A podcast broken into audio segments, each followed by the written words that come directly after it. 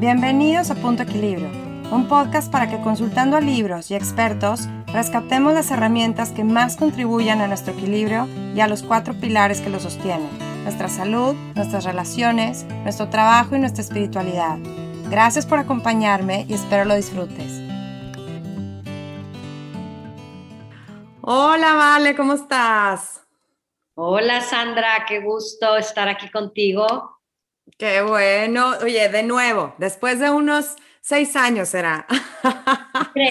Les quiero aquí contar que Valeria Guerra fue una de las primeras personas que entrevisté cuando iba a sacar el podcast hace muchos años.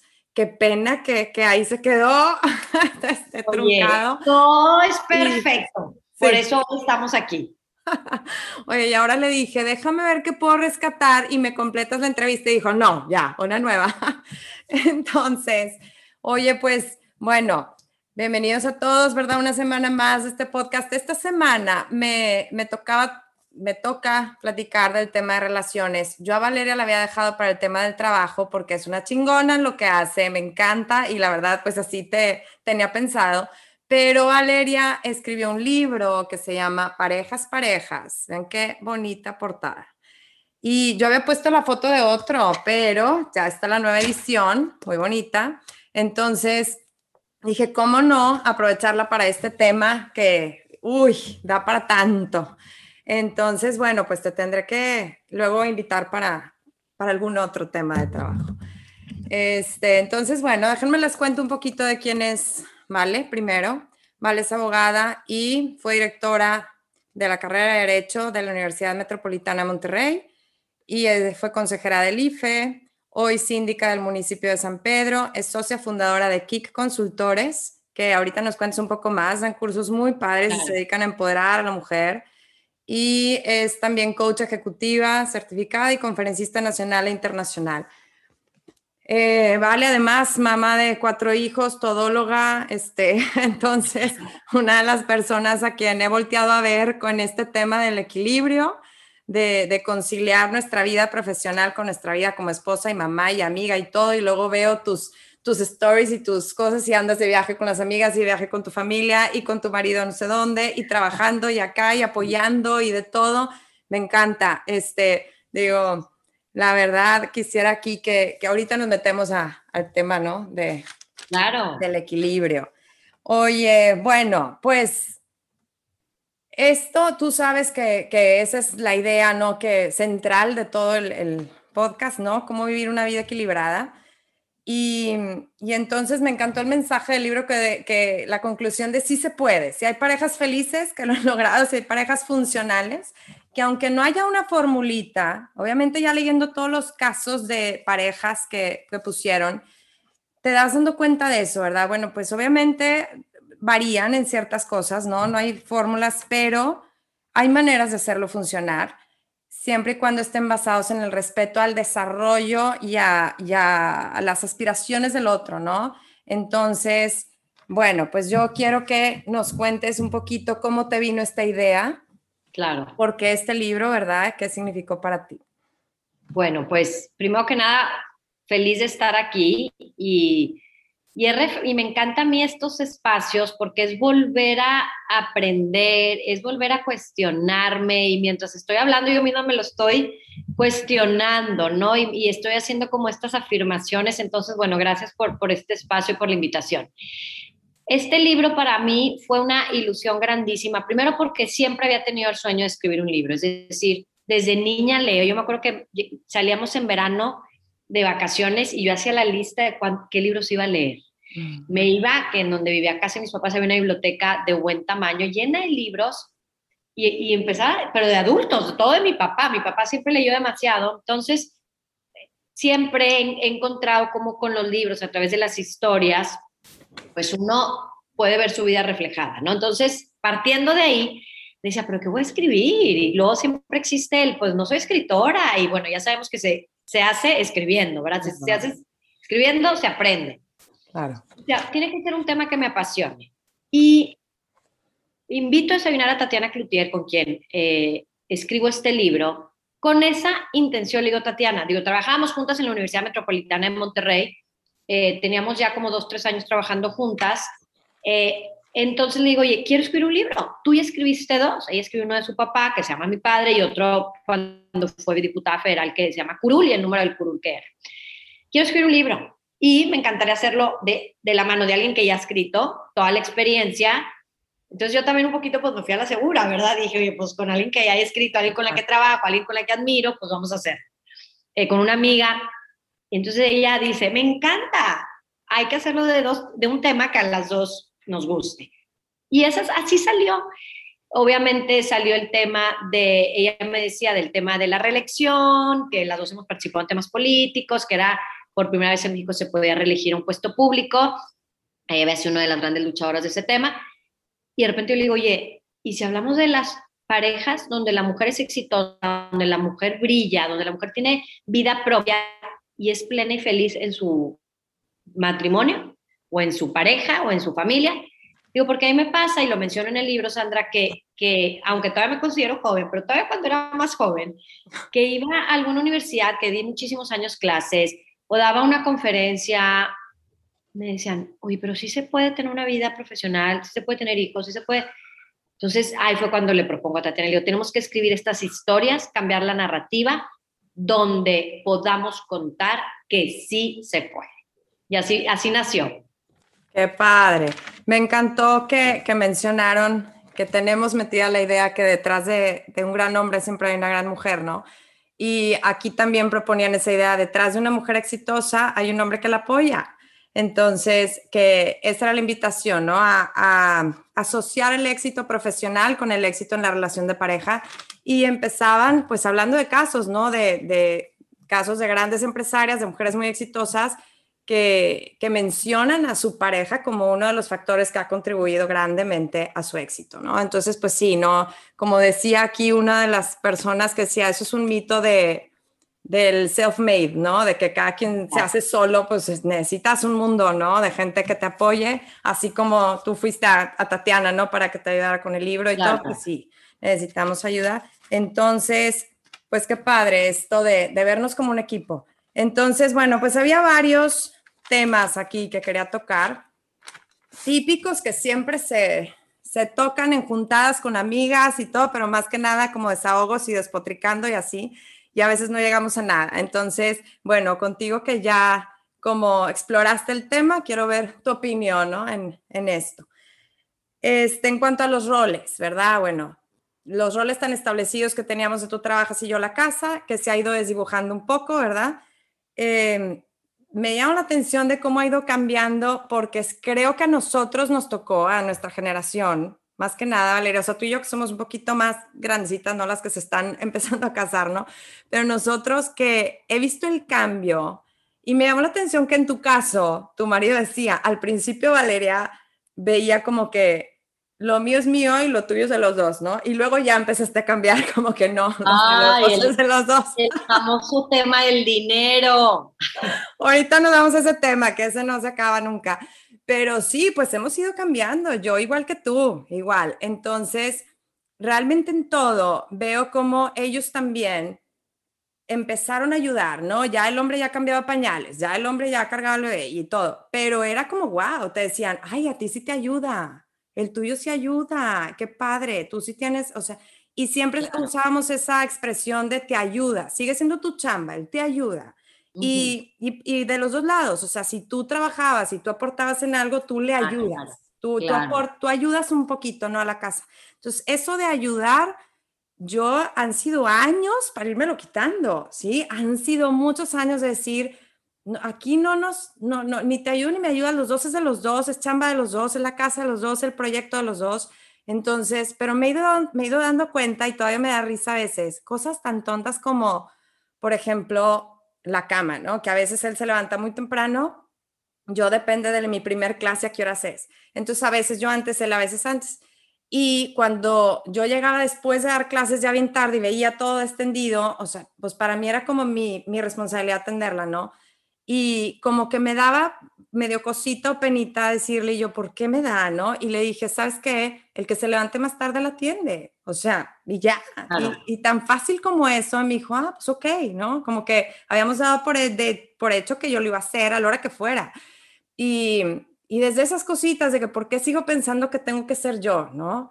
Entonces, todo eso en, en, cuestión, te digo, al dinero, yo confieso también que yo llevaba una listita, yo llevaba una listita de, o sea, esto sí lo pongo, esto sí me toca, como que esto sí lo pongo, pero, pero esto sí me lo debes. O sea, como que esto. claro. Y llegó un momento en que rompí la listita y dije, a ver, lo que pones es porque quieres, o sea, no, no, ni me debe nada, ni le debo no, yo nada, y esto es para la familia y todo. Pero ha sido todo un camino, ¿verdad? Todo un tema. Entonces, aquí, bueno, no sé tú ahorita que nos tengas que decir, yo lo que veo, el, el punto que yo quería como hacer es que no, no hay fórmulas, pero ayuda nada más el definir las cosas un poquito en cuanto a los roles, nada más para no guardar resentimiento. O sea, cuando no está claras las cosas de qué tanto tú puedes, le quieres entrar a algo así, podemos generar ese de yo estoy, yo estoy dando mucho y tú no estás dando acá. Y eso es lo que veo que se puede, que es el riesgo, ¿no? Que, que pues no dices nada y te aguantas y ok, y, lo, y ya sé que así es él y bueno, pero si no estás cómoda y todo, se puede ir generando ese resentimiento. Entonces, nada más con que se sienta que es justo. Y, nada más es una percepción, la verdad, el que se sienta que es, porque no es tú tanto, o sea, no es que sea exactamente 50-50 todo, las horas, el, monto de dinero, no, pero simplemente que, que, a los dos les funcione y que estén contentos con eso, ¿no? Sí, estoy dispuesto a esto a lo mejor la mujer se va a cargar de más siempre, porque en la familia tú vas a estar pensando si se peinó bonito la niña y a él le vale eso, y vas a estar pensando, no han ido a la limpieza del dentista, a lo mejor él tampoco piensa en eso, o sea, la mujer se carga muchas más cosas, ¿no? Pero, no sé, yo nada más veo eso, que necesitamos como buscar una, un punto donde pues se sientan cómodos con esto es lo que yo quiero dar y aportar, ¿no? Tú en ese tema, ¿qué has visto? Pues mira, con la gente. creo que hay varios temas que mencionaste. Uno es el tema de los roles. Para mí, yo me imagino dos seres humanos que nacieron pensando aquí en esa futura pareja, un niño, una niña. Eh, hoy, a lo mejor en la cultura donde nos movemos y que pienso que estará en la mayoría de las personas que nos escuchan, tenemos la misma educación, las mismas oportunidades, fuimos a una escuela, un colegio, hacemos deportes, brillamos en algo, si estudiamos, nos fuimos a estudiar, tuvimos carrera y de repente decidimos vivir juntos y de repente no somos los mismos. Es decir, para mí los roles son roles que tú eliges, ¿sí?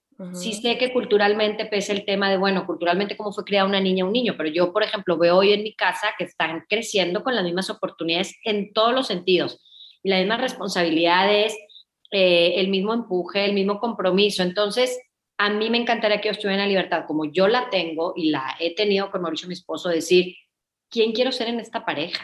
Imagínate el potencial de decir quién quiero ser. Y, y, y, si resulta que en la pareja de las que nos está escuchando ella gana más dinero que él, ese es el potencial de ella. Y a lo mejor él es más cariñoso con los niños, a lo mejor él es más maternal.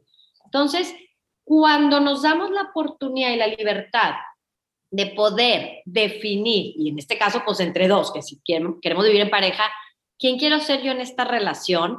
Eh, es una delicia. Y Sandra, siempre estar flexibles, porque puede ser que yo ya no soy la misma de hace 17 años cuando me casé.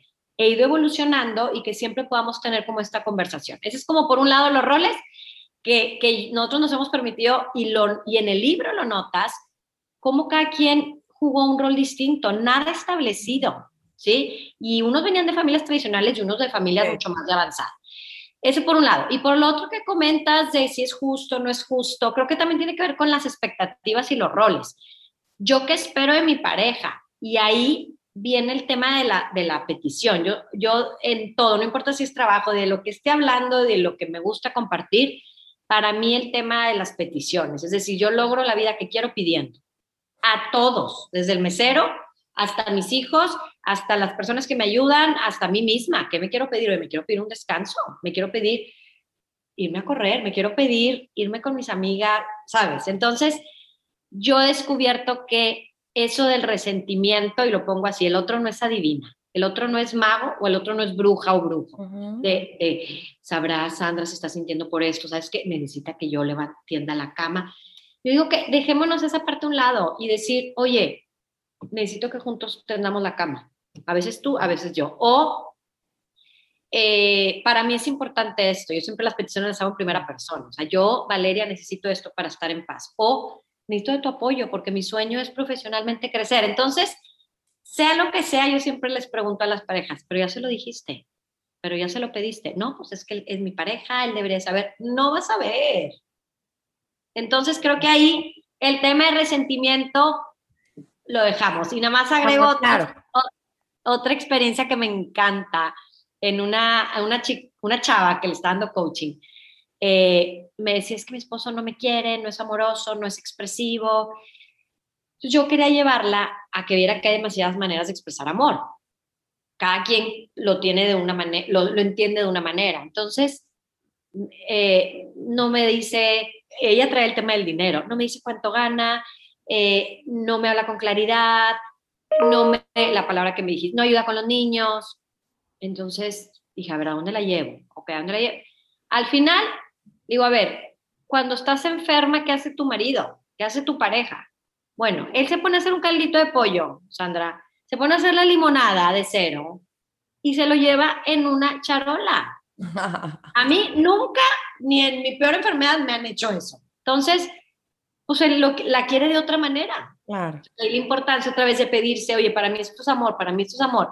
Ah, bueno, pues yo ya sé. Y bueno, pues así vas haciendo, te digo, yo pienso yo, parejas más parejas. Claro.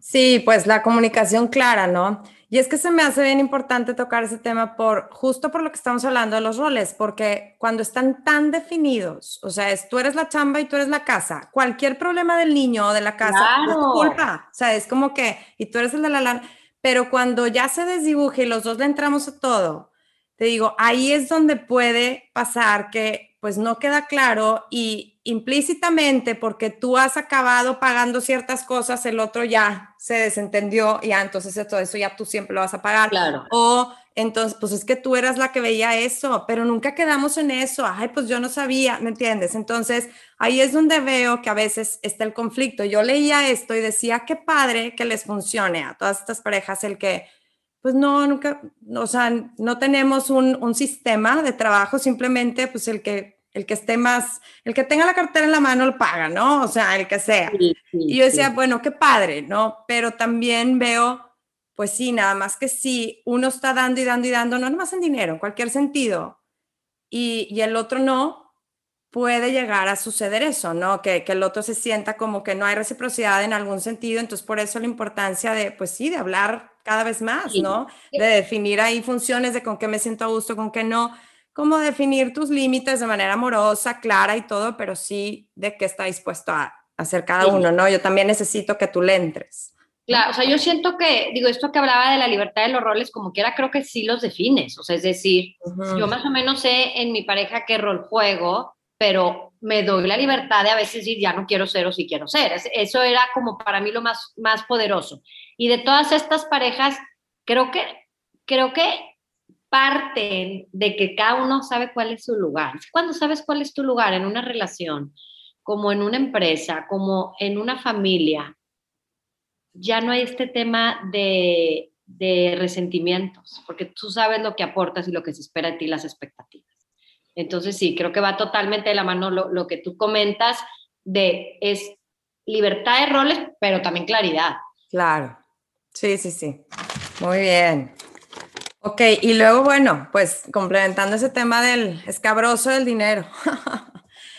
en todo lo que entrevistaste a esta gente, yo sé que no hay formulitas, ¿verdad? Que les funciona de maneras muy diferentes. Unos dijeron, lo de ella es de ella, yo me encargo de todo, o aquí quedamos que el 50-50 es el inicio, o el que sea, así, ¿no? Pero tú crees, o sea, en tu opinión, ¿algo funciona más o sea, hay algo que generalmente... Es, que a mí este tema me encanta y se me hace súper apasionante el tema de las emociones y el dinero. Eh, yo lo he leído mucho porque quise tener una muy buena relación con el dinero, porque es un medio que te acerca a, todo lo que quieres, a tus sueños, pues eh, crea riqueza, puede servir a otras personas. Entonces, bueno, eh, es un tema que me apasiona. Y disculpa ahí todos los ruidos que están entrando, pero ¿sabes? estoy en mi casa y veo que pasan mis hijos y por más de que dije voy a estar en, una, en un podcast. Eh, para mí, definitivamente, tú lo has dicho, no hay una fórmula perfecta.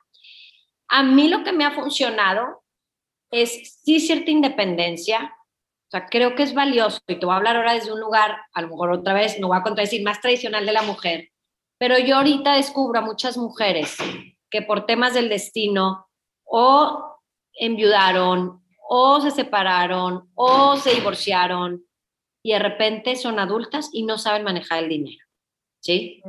O incluso, digo, dependiendo de la edad que nos escuchen, pero pensar en nuestras mamás, o sea, ¿cuántas mamás realmente, por más de que han trabajado, a lo mejor no, no tenían este ejercicio natural de, de invertir, ¿qué hago con mi dinero? Entonces, y el hombre sí, por eso aquí hago esta distinción, o sea, el hombre generalmente pues ha manejado dinero, ¿no? Eh, partiendo de lo tradicional. Entonces, yo sí considero, recomendaría cierta independencia, o sea, es decir, para ambos, o sea, claro. Que, eh, y, está demasiado comprobado, o sea, tener la libertad financiera sí te crea espontaneidad, o sea, es decir, Ay, hoy quiero hacer esto, y pues ahí puedes hacerlo, ¿no? Pero partiendo que si es importante para la pareja tener algo en común, pues también tener una parte en común, o sea, es decir, esto que, que ahí yo mencioné que o que Mauricio me ventaneó, yo quería tener esta seguridad de decir, todo lo mío es mío y lo tuyo es de la casa. Entonces, ahí, ¿cómo? Tú también te la pasas trabajando, ¿no? Entonces, sí, para nosotros nos ha ayudado cierta independencia, o sea, cada quien maneja sus dineros, sus cuentas, todo, y tenemos proyectos en común. O sea, tenemos proyectos en común y también tenemos responsabilidades habladas, o sea, es decir, tú te encargas de todo lo que es la casa, todo lo que es proveer la familia, tal. Eh, yo a lo mejor un poco más en temas de a futuro, eh, temas pues que nos permiten a lo mejor otros proyectos que no son tan elementales como el día a día. Entonces, pero ha sido siempre súper hablado, con cierta independencia y compartiendo algunas de las responsabilidades. Y nos ha funcionado. Sí, sí, se me hace lo mejor también por el tema de que aunque sea muy sutilmente, y sí hay amor y todo, pero el dinero suele ser un medio de manipulación, ¿no? O sea, entonces realmente la independencia a todo mundo le va mejor en el saber, yo estoy aquí porque quiero, no porque te necesito, ¿sí? Y el otro también, saber que estás porque quieres, no porque me necesitas, ¿no? O sea, esa ese, pues sí, que cada quien tenga esa seguridad y esa confianza, porque, digo, luego se hace un juego que puede ser muy tóxico, ¿no? O sea, si, si el hombre suele de alguna manera eh, controlar un poco o, manipular, ¿no?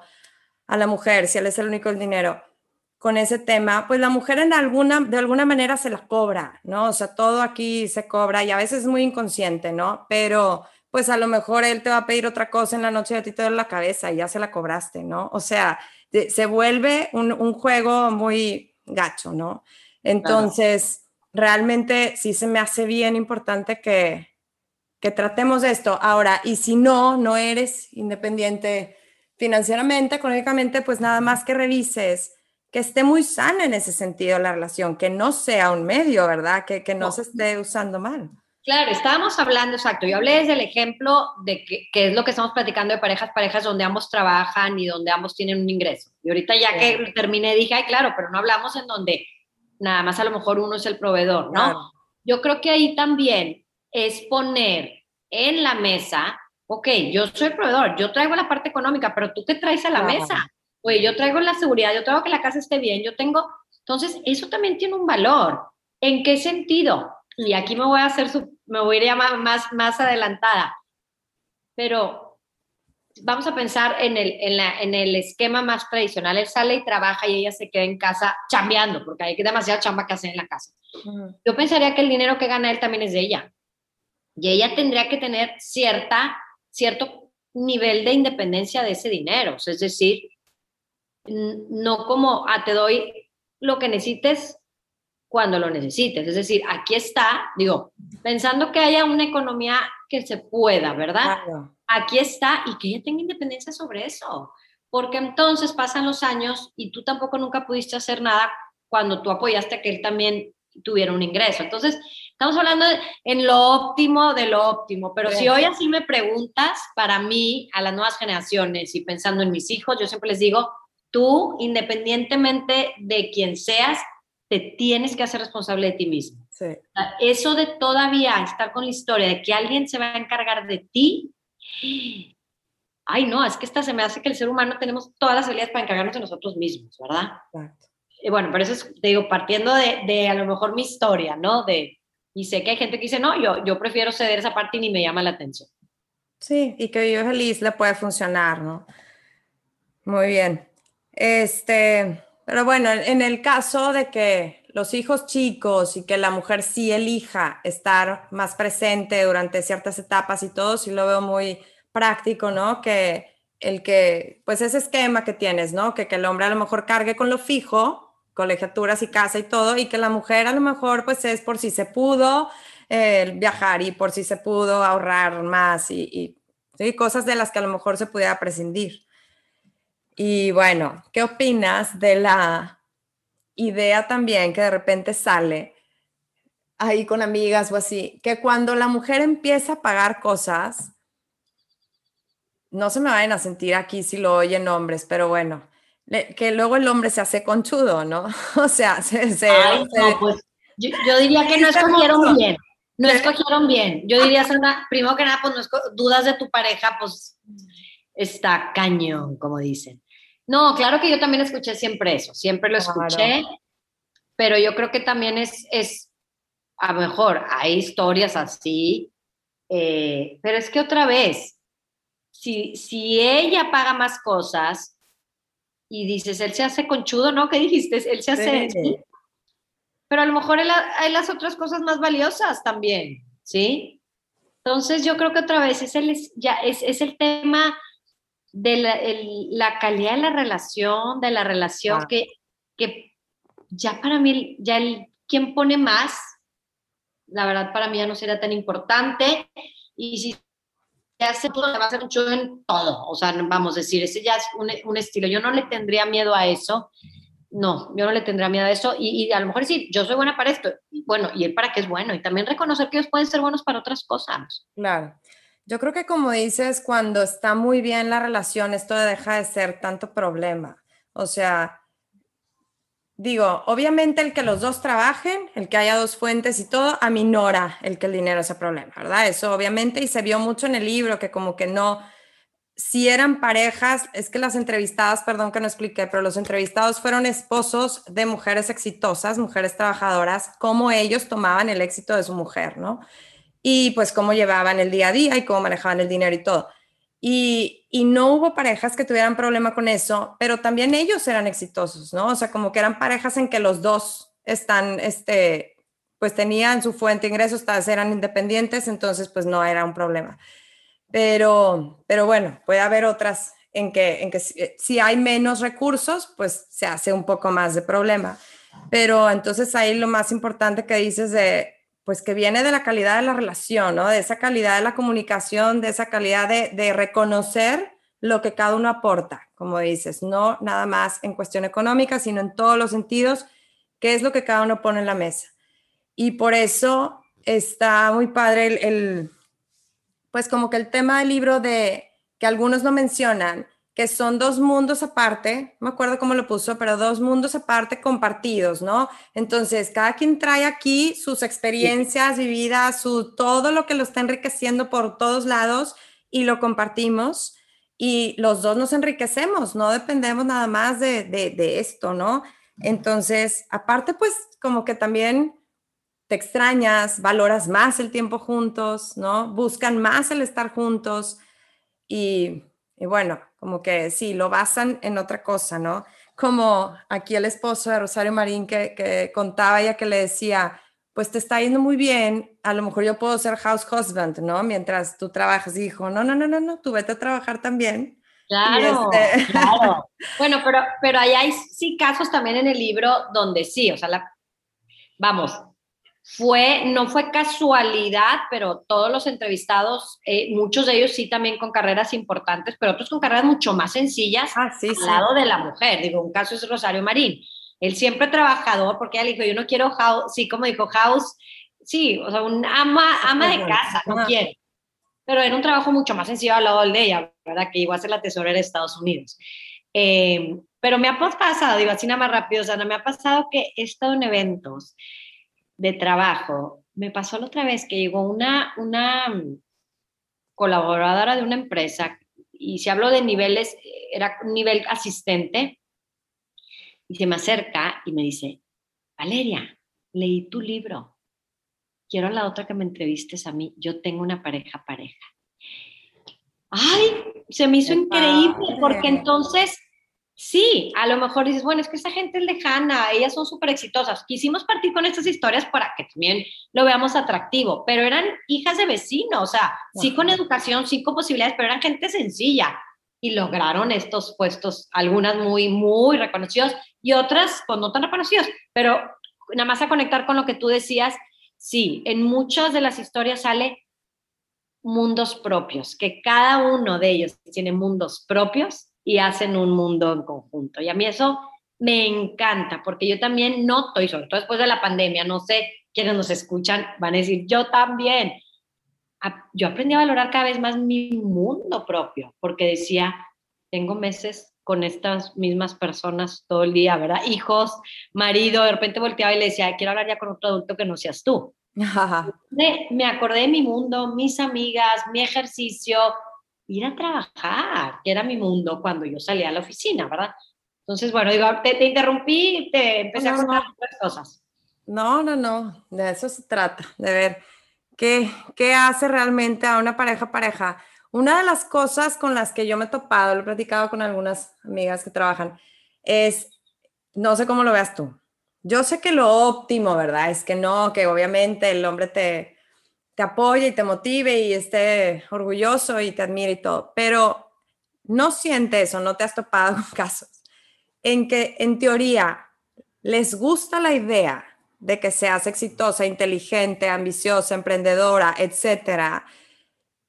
Y en esta transición que estamos teniendo, ¿verdad? Pues están queriendo apoyar y ser más abiertos y demás, pero a lo mejor vienen de una casa donde pues sí, su mamá estuvo ahí todo el tiempo para, para toda la familia y era la persona a la que sabías que siempre iba a estar ahí recibiéndote haciéndote lo que quisieras y todo. Entonces extrañan eso. Y a la mejor en la práctica, por más que digan que te apoyan, es como que, pues sí, pero, pero te quiero aquí. O sea, digo, pues es que no puedo hacer las dos cosas, ¿no? O sea, tú decías que sí quieres que, que tu mujer brille y que esté no sé qué, y a la mera hora, sinceramente, sinceramente, aquí la quieres, o sea, y, eh, y como que hasta ellos mismos conflictuados, ¿no? O sea, decir, sí, sí, cierto, ándale, vete a tus viajes, sí, sí, cierto, este, te apoyo. A unos de estos que ponías en, la, en el libro, decían, fue difícil, o sea, sí fue difícil al principio, eh, el, o sea, sí, no tomarlo como una, así, afrenta a mi masculinidad y, y cuando tuvo que viajar y yo quedarme con los hijos y todo, porque pues sí, una cosa es decir adelante, claro, y ya a la mera hora, pues extrañar eso que quieres que la mujer suele hacer, ¿no? Del ambiente, de casa, hogareño y todo eso, y maternal. Entonces, ahí, ¿qué, qué piensas? Siento que es difícil para ellos. Pues mira, yo creo que hay demasiados tipos de hombre. Eh, yo sí creo que a los hombres les gustan las mujeres. Digo, estoy hablando obviamente, va a decir, no, ¿cómo? Todo México es lo contrario. Pero digo, y sobre todo por las que yo entrevisté también en este libro, que tienen algo en común, pero yo sí creo que les gusta tener una pareja inteligente, una pareja independiente, una pareja con ideas propias, pensaría la mayoría. Cuando llega a ser un tipo de amenazas porque es un, un hombre inseguro, ¿sí? primero. Y dos, también son, somos hijos de la cultura. Claro que muchos otros quieren, por eso digo que hay todo tipo de hombres, otros quieren, sí, que estés aquí pegado cuando llegue y comas y desayunes y cenes con él, también. Y todos tenemos amigos y amigas de todo. Eh, pero la otra vez platicando con una amiga socia querida, ella es muy exitosa en lo que hace, muy exitosa, pero entonces al esposo le encanta, le encanta que sea independiente, que gane dinero porque le ayude y le dice, mira, ahora con esto vas a hacer esto, vamos a comprar esto, pero también quiere que esté aquí al lado con la, el caldito, si se enferma. Entonces, a mí me da risa porque ella me cuenta, pero es que le gusta al otro, pero también quiere acá. Entonces, hay todo tipo de hombres. Yo alguna vez, cuando estuve trabajando en la Universidad Metropolitana, tuve tres años pesadísimos porque fue cuando justo entré a la Facultad de Derecho y quería transformar toda la facultad y me dieron un reto enorme. Tenía tres bebés de menos de tres años y tenía, yo digo, un trabajo de no sé cuántos tiempos. O sea, iba en la mañana y luego regresaba en la tarde, comía con mis hijos, todos bebés, me encargaba de que si una clase, no sé cuál, y regresaba al horario de la noche, al horario nocturno de 6 a 9 de la noche, porque era el turno más grande que el de la mañana. Eh, y luego regresé en la noche y pues dos mil cosas, ¿no? Después de muchos meses, me acuerdo que un día llegué y generalmente en esa época llegaba y Mauricio me esperaba y cenábamos juntos y él me estaba haciendo de cenar mientras yo llegaba a platicar claro. cómo me había ido. Y me acuerdo que un día volteé y me dijo, Vale, no hay súper. Y yo, ah, ok, me dice, ahora sí, no hay nada de súper. Pues yo siempre me he encargado de que se compre el súper, ¿verdad? Entonces volteo, no sé si me acuerdo si llorando o no llorando, y le dije, es que soy un desastre, es que no, o sea, ni siquiera me, me ponía a pensar si faltaba o no súper, ¿verdad? Yo me tenía que ir a la chamba, a los niños, y aparte no hago esto y no hago esto. Y de repente volteó y me dijo, yo sabía que tú no ibas a hacer eso. Yo no me casé contigo esperando eso. Sé que te gusta, nada más es, pues, si en esos roles tú te encargas de esto, pues nada más encárgate que se compre, ¿verdad? Entonces, ahí te digo, hay todo tipo de hombres. Entonces, claro, yo ya sé que hay cosas que de mí no esperan, que no tienen expectativas de mí y yo estoy en paz con eso. Pero pues también sé que esperan de mí, ¿verdad? Entonces, claro. yo te diría que yo lo veo bien mezclado. O sea, sí, digo, y también creo que es un periodo de la historia. O sea, te digo, veo mucho ese cambio que se está dando, que sí, se están abriendo y se están acostumbrando, pero están en el proceso, ¿no? Todavía están viendo otra cosa, que existía otra cosa y que crecieron a lo mejor de otra manera. Entonces, ese cambio, pues es el difícil, ¿no? Y aquí mismo, como que decía que admiraban mucho a sus esposas, ¿no? Estos hombres, pero decían, es que está cañona porque trabaja 50 horas y llega y hay caldito y hay no sé qué y hace el póster con la niña del colegio del siguiente día, ¿no? Entonces, sí, ¿qué dices? Híjole, o sea, sí tenemos que hacer todo, ¿no? O sea, valoran el que podemos con todo. Pero, pero va a haber momentos en que sí, pues no puedas, igual que ellos también se les carga la chamba, igual a ti se te puede cargar, hay épocas, ¿no? Y pues también ellos ahí entrar al quite, que no por eso sea un, no, pues no puedes, la casa es primero, pues tú también le puedes entrar a la casa primero y suplir tantito lo que yo no, no puedo, ¿no? En esas épocas duras, en esos días que... Claro. sí, o sea, claro. y, ellos cuentan, digo, me ha tocado muchos de estos hombres y otros no entrevistados que yo platico mucho y pues tengo clientes con los que platico mucho y empresarios y emprendedores que me dicen, es increíble cuando trabaja tu pareja que tú puedes arriesgarte más de una empresa para emprender, pues qué increíble que cuentan con, con otro ingreso. Claro. Te me estás cortando. Uy, perdón. ¿Ya o todavía no? ¿Me estoy cortando? No, ya. Ah, qué pena. Tú me dices, ¿dónde te quedaste? ¿Te vuelvo a comentar algo? Tú me dices. No, no, sí te escuché, que qué padre que puedes arriesgar más, puedes a lo mejor em, emprender, Claro, eso, eso te digo que me decía el, el, esposo de una amiga mía que, que él, cuando él emprendió, y lo he escuchado muchísimas veces, a lo mejor esos seis meses, un año, ella se encarga de ser la proveedora. Entonces, ahí otra vez volviendo a lo primero con lo que empezamos a platicar, o sea, es que una pareja es mucho más de que me toca a mí, o sea, es decir, aquí estoy para que tú puedas ser quien quieras ser, aquí estoy. Hoy me toca a mí poner esto, mañana a ti, o a mí me tocó siempre poner esto y, estoy en paz con eso. Sí, sí, pues realmente queremos que el otro brille, ¿no? Queremos hacerlo feliz, entonces es conocer las aspiraciones del otro y es cómo puedo yo aportar, cómo puedo yo ayudar a que eso suceda. Totalmente. Para mí las parejas, parejas son las que se elevan, son las que te dicen, oye, no, tuve por esto, tuve por aquello, porque eso, ese eres tú. Entonces, ¿cómo pues, te claro, ¿cómo te ayudo? Aquí, aquí voy a estar echando porras, ¿cómo te ayudo? ¿Cómo te empujo? Eh, es más, ¿cómo te aviento? Exacto, a veces aviento. Sí, como había un caso acá, ¿no? Que decía, yo voy a hacer tu dolor de cabeza, ¿no? Porque sí te, te, voy a estar empujando, ¿no? A que lo hagas, pero qué padre, que veas ese potencial en alguien y digas, órale, o sea, no, no, no te pares por, yo le entro, yo te ayudo, pero órale. Así es. Sí. Oye, bueno, y en el, terminando de hablar esto del trabajo, ¿crees que el hombre le intimide el éxito de, su esposa o que se compare con ella, o sea, el hombre que sí le intimida, tiene que ver con esa falta de seguridad, ¿no? Con esa falta de confianza en uno mismo, o qué tanto crees que también sea naturaleza masculina. Lo típico que decimos que el hombre necesita sentirse útil, necesita sentirse protector y proveedor. ¿Qué tanto crees que sí es parte de su naturaleza? Pues mira, eh, la verdad, así como digo, te voy a dar mi opinión, ¿verdad? O sea, si, si, pudiera pensar que hay una parte psicológica de a lo mejor de lo que siempre escuchamos mucho, de esta energía más femenina, de protección, y esta energía más masculina. Yo sí creo que ni todas las mujeres tenemos esta energía femenina, ni todos los hombres la masculina. Eh, entonces, yo le doy más peso a la cultura, le doy yo más peso a, a lo que vimos por siglos, ¿sí?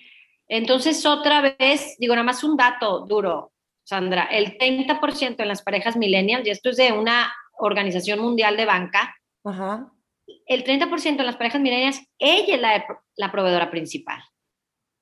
Entonces, pues a mí esto me dice, o cambiamos o cambiamos.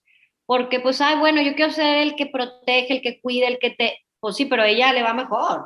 Entonces, creo que tenemos el reto de darnos esa libertad otra vez o cuestionarnos.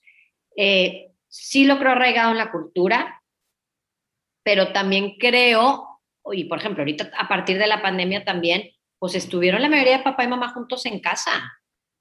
Y ahí, pues, ¿qué le tocaba a cada quien? Nada estaba establecido.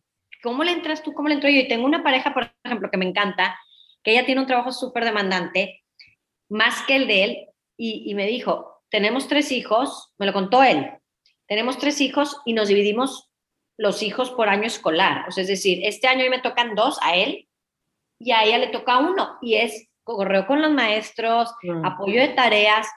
Dije, wow, o sea, ¿cómo no? Si te permites cuestionar o salirte un poquito de la cultura, ahí volteas a ver a tu sabiduría y dices, ¿qué nos conviene esta familia? ¿Qué nos conviene esta pareja? Y ahí rompes, rompes esquemas. Exacto.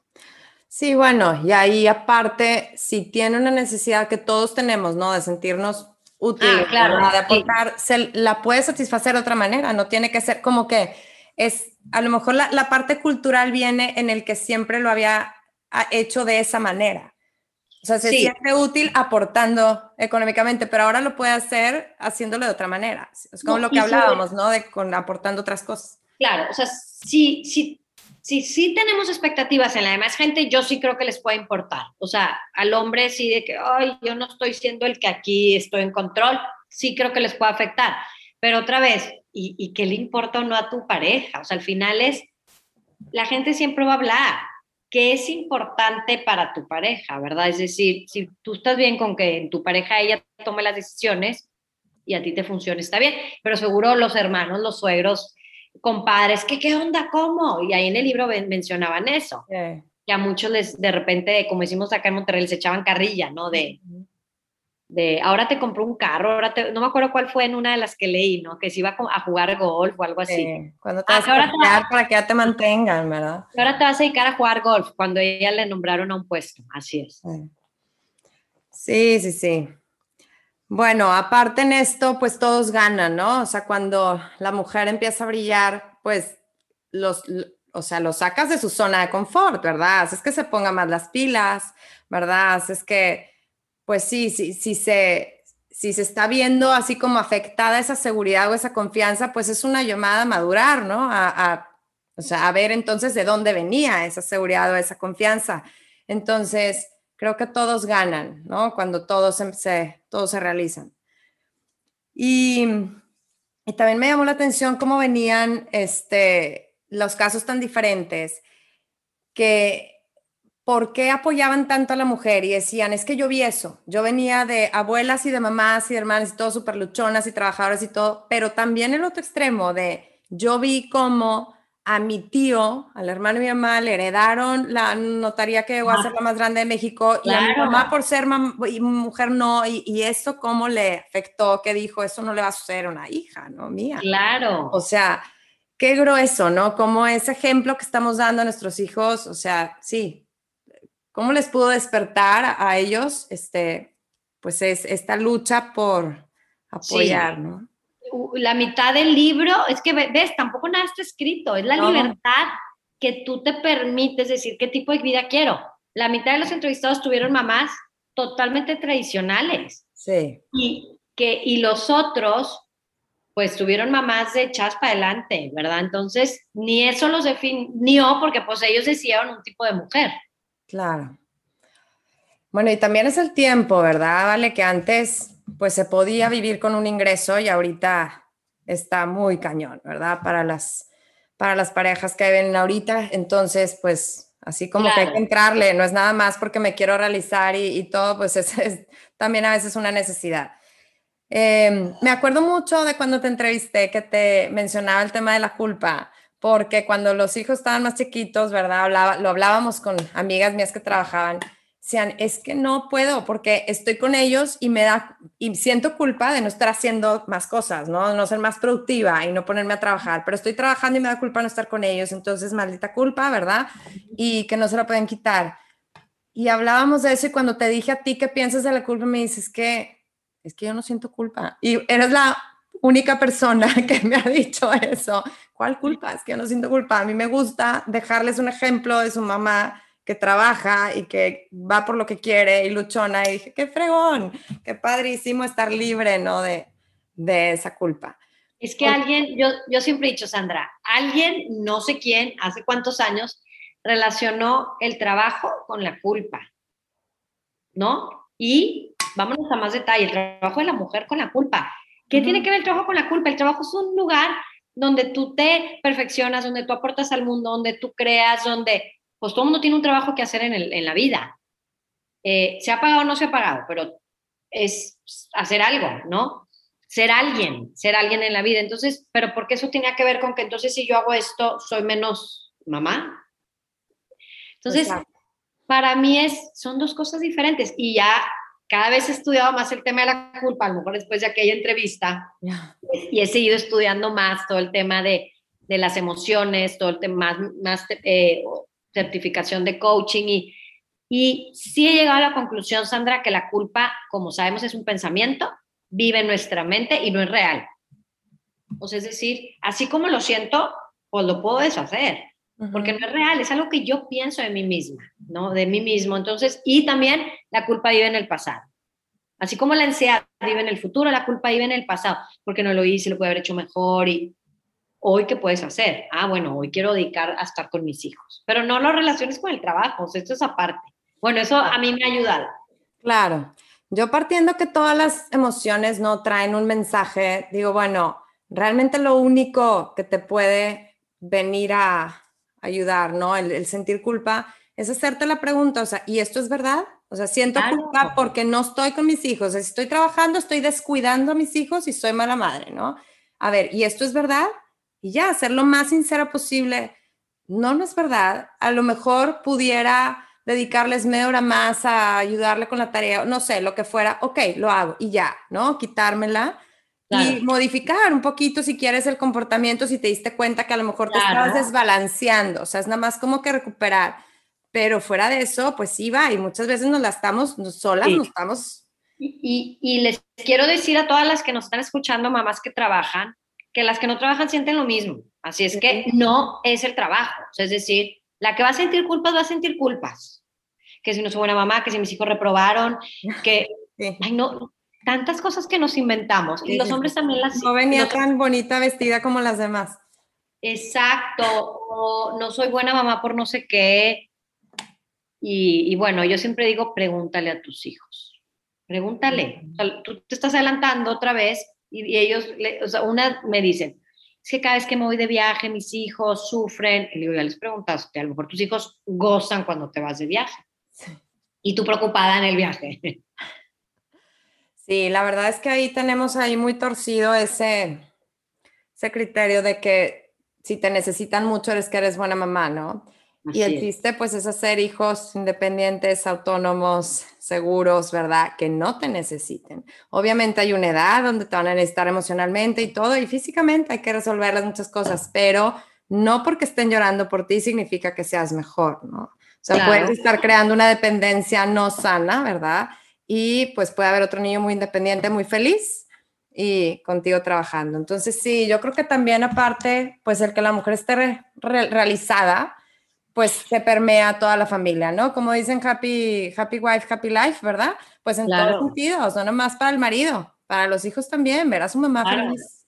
Claro, ¿no? Y aplica para los papás también, o sea, es decir, personas felices, pues yo creo que los hijos van a sentir, escuchar, ver, observar un ambiente de, pues de mm. paz, de paz.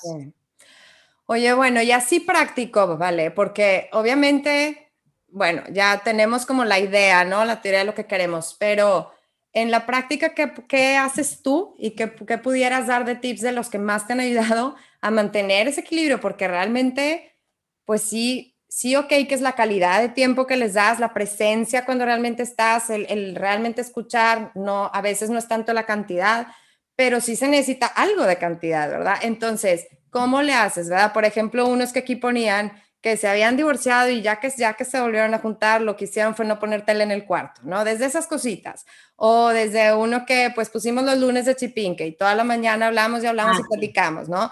O sea, esas cositas, ¿no? ¿Qué te ha ayudado a ti más que también andas para arriba y para abajo a pues como que a regresar a hacer tierra, ¿no? A hacer hogar, a hacer casa y no nada más andar como solucionando cosas.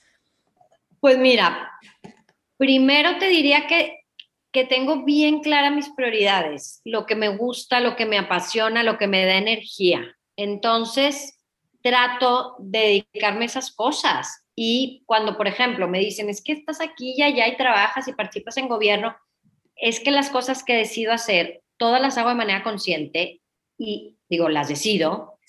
Y me dan energía por sí mismas porque estoy en mi elemento, ¿sí? Y también, Sandra, ya sé qué cosas no me gustan. Y con una libertad las he dejado. es decir, esto no me aporta, esto no me ayuda, esto me quita energía, pero hasta relaciones. Entonces, eh, ahorita me dio risa un, meme, ahorita te platico, pero bueno. Entonces, creo que eso para mí ha sido, o sea, ¿qué es importante para mí? ¿Qué es valioso para mí? ¿Y qué me gusta hacer? Y de eso trato de que sean parte de mi día a día, de mi semana el ejercicio, ver a mis amigas, tiempo a solas con mi pareja, eh, eh, tiempo con mis hijos. Y ya de ahí creo que todo fluye, todo fluye. Cuido muchísimo mis pensamientos, cuido mucho mis, mis conversaciones, desde los WhatsApps en los que estoy o no estoy. Entonces me mantengo enfocada, me mantengo enfocada en lo que, donde, otra vez, donde fluyo, donde siento que aporto, donde me da gozo, donde me da alegría.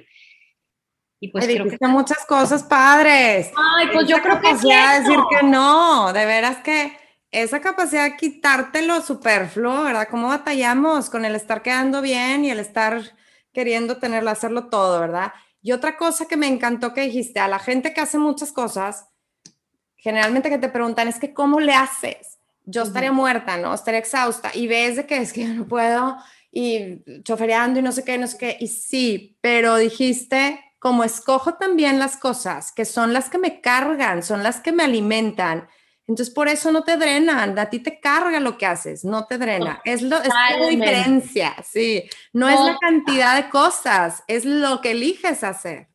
Totalmente, y de verdad lo he ido descubriendo. Entonces te puedo decir que casi el 90% de mi semana hago cosas que elijo, que me, que me cargan de energía, que me elevan, que me inspiran y a ver, hay cosas naturalmente que tengo que hacer, que decido hacer que no me encantan, pero son lo mínimo, ¿verdad? Entonces, pues digo, hablando de mi negocio, la parte administrativa, oh, yo tengo que ver números, pues lo tengo que ver, porque es mi negocio, ¿verdad?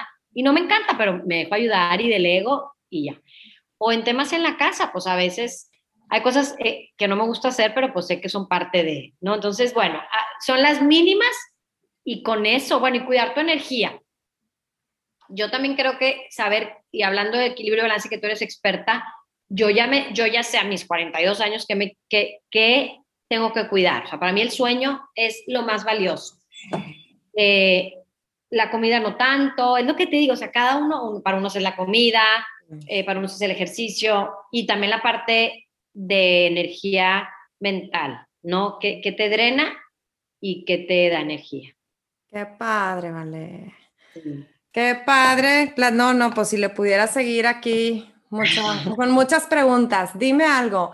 ¿Alguna vez has tenido tú que como bajarle al ritmo o ceder en algo por apoyar a, Mauricio, tu esposo? Estamos hablando mucho por tu libro también de cómo pues el hombre apoyado que la mujer brille, ¿no? ¿Te ha tocado también a ti? Hubo, ay, no se me había olvidado, una vez que me hablaron de una empresa, yo estaba trabajando en otra empresa, me hablaron hace, tenía tres hijos, o no sé, ya, la cuarta, y me hablaron para un buen puesto, con muy buen sueldo, muchas prestaciones, pero tenía que estar de 9 a 7, o sea, era horario corrido. Y yo ya tenía cinco años de un horario flexible que yo había sido la primera de la empresa, que yo lo había negociado y que ya lo había experimentado. Cuando no se hablaba de eso y que no era moda. Eh, y me acuerdo que le mandé la propuesta a Mauricio por correo de que, ah, pues, ¿dónde firmo? Hasta carro y ya sabes, seguro todo. Claro. Y sí me acuerdo que ya me había olvidado y esa vez sí me dijo, creo, o sea, me, más, me emociono, me encanta por ti, ta, ta, ta, ta, ta. Creo que ahorita no es el mejor momento por, por todo lo que tú ya has ganado en cuanto a flexibilidad, manejo de horas, de, digo, de tal. Y como que me, pero siempre diciendo, pero respeto y aquí estoy, pues tenemos que ver toda la parte de organización de casa, ¿no? Y él siempre ha viajado mucho de trabajo también, entonces, pues tiene, tenemos que tener demasiada eh, orquesta, ¿no? orquestar todo lo de la casa. Entonces me acuerdo que esa vez dije, no es para mí. No, pero era así como brillaba, ya sabes, brillaba, brillaba. Claro. dije, no es para mí. Pero ¿sabes cómo tomé la decisión? Con este ejercicio que he hecho de qué es lo más valioso para mí. Y, y, el, y, lo, y lo que siempre defino para mí que es lo más valioso es la paz. O sea, cada quien tiene sus valores. Para otros la libertad, para, para mí es la paz. Entonces me acuerdo que para tomar decisión también dije, ¿me va a dar paz o no me va a dar paz ahorita esto? No, pues me va a dar un super ingreso, pero me va a quitar la paz. Porque voy a estar de 9 a 7, todo lo que me va, no era mi momento. Ahorita me dices de 9 a 7, pues a lo mejor dónde me apunto, ¿verdad? Claro. Pero sí, ahí también le han tocado. Sí, no, claro. Y tienen reglas así que sean como no negociables. O sea, te pongo un ejemplo. Yo aquí dijimos, ya ves que antes no se usaba esto de que la mujer viajara con sus amigas sola y así, ¿no? Y, y ahora, bueno, pues ahora está muy de moda y, y empezaron, creo que nos tocó ese momento donde nos cuestionábamos de que qué tan bien estaba porque nuestras mamás nos lo criticaban, de que, y ahora ustedes acá dejan a la familia, ¿no?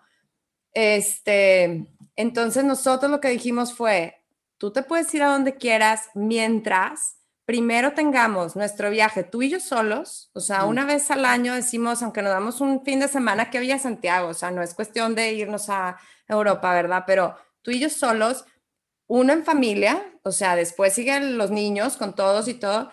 Y si te queda dinero y tiempo de que te puedas tomar trabajo y todo, vete con tus amigos, ¿no? Haz lo que quieras, pero no vamos a descuidar esto y luego que me digas, me voy a ir a Las Vegas, ¿no? Entonces, eso lo hemos tratado de, pues, de, de cumplir y una vez me acuerdo que, digo, está, está fácil tenerlo en teoría las, las reglas, ¿no? Pero luego llega la situación y dices, bueno, ándale, ¿no? Porque sale y dices, es que ahorita está la oportunidad, está el vuelo bien barato, lo que quieras, y acabamos como que ahí cediendo. Y la verdad es que dijimos, no, una vez que no íbamos a salir nosotros porque pues no era año, de, no, no había buen presupuesto para eso, entonces ya habíamos decidido no y se le presentó a él un viaje con sus super amigos de la carrera que estaban planeando hace años y uno vive en Canadá. Decían, es que no van a gastar, vienes a mi casa y no sé qué, no sé qué. Y dijo, no puedo. Y los dejó colgados y eran cuatro y se fueron los tres. Pues no, entonces la verdad es que dijimos, tenemos que ser fiel a esto, si, o sea, si va a jalar, ¿no? Entonces, pues sí, esas cositas nos han jalado para darnos darnos esa prioridad, sentirnos el más importante para el otro. ¿Tienes algo así, una reglita de algo, de las salidas, de lo que sea? Nunca lo había pensado, Sandra, no. Somos demasiado libres, somos muy flexibles, o sea, yo, yo, yo no me rijo tanto por reglas, no, nada ni él ni yo, nada. O sea, me acuerdo cuando nos recién casamos de que, bueno, vamos a hacer un presupuesto de no sé cuál. Presupuesto de no sé cuál, no cuál, ¿qué? No, me voy a sentir que me estoy ahogando, no. Entonces, no, creo que somos, somos mucho más libres. Sí, sí tenemos, más que reglas, sí tenemos cosas de, cada año nos gusta, como tú acabas de decir, igual. O sea, tiempo nosotros solos. Eh, sí, yo siempre digo, lo, para mí mi prioridad es ser. O sea, definitivo. Y sí, yo exacto. o sea, yo nunca le había nunca le había pensado como reglas, ahorita lo dije así, pero bueno, es eso, que tengas tus, no es negociable, ¿no? Esto es lo primero. Pero si no lo tenemos, para mí no es negociable mi viaje con amigas. Le digo, eso es manda, a mí se parece manda, sí, sí es manda, es mi terapia. qué bien, qué bien, te lo mereces. Eh, pero no, somos en eso, en eso muy flexibles, sí, sí.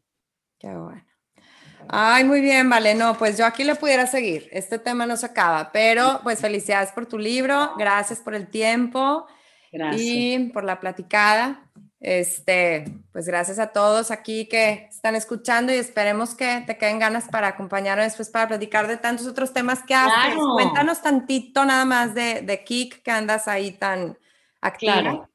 Gracias, gracias, feliz. Bueno, es una, es una consultoría, empezamos fuertemente con esta plataforma para mujeres en general, luego cada vez las empresas nos estuvieron pidiendo más temas de mujer en la empresa, todo el tema de programas de liderazgo y hemos ido como migrando a, qué necesidades están en el mercado.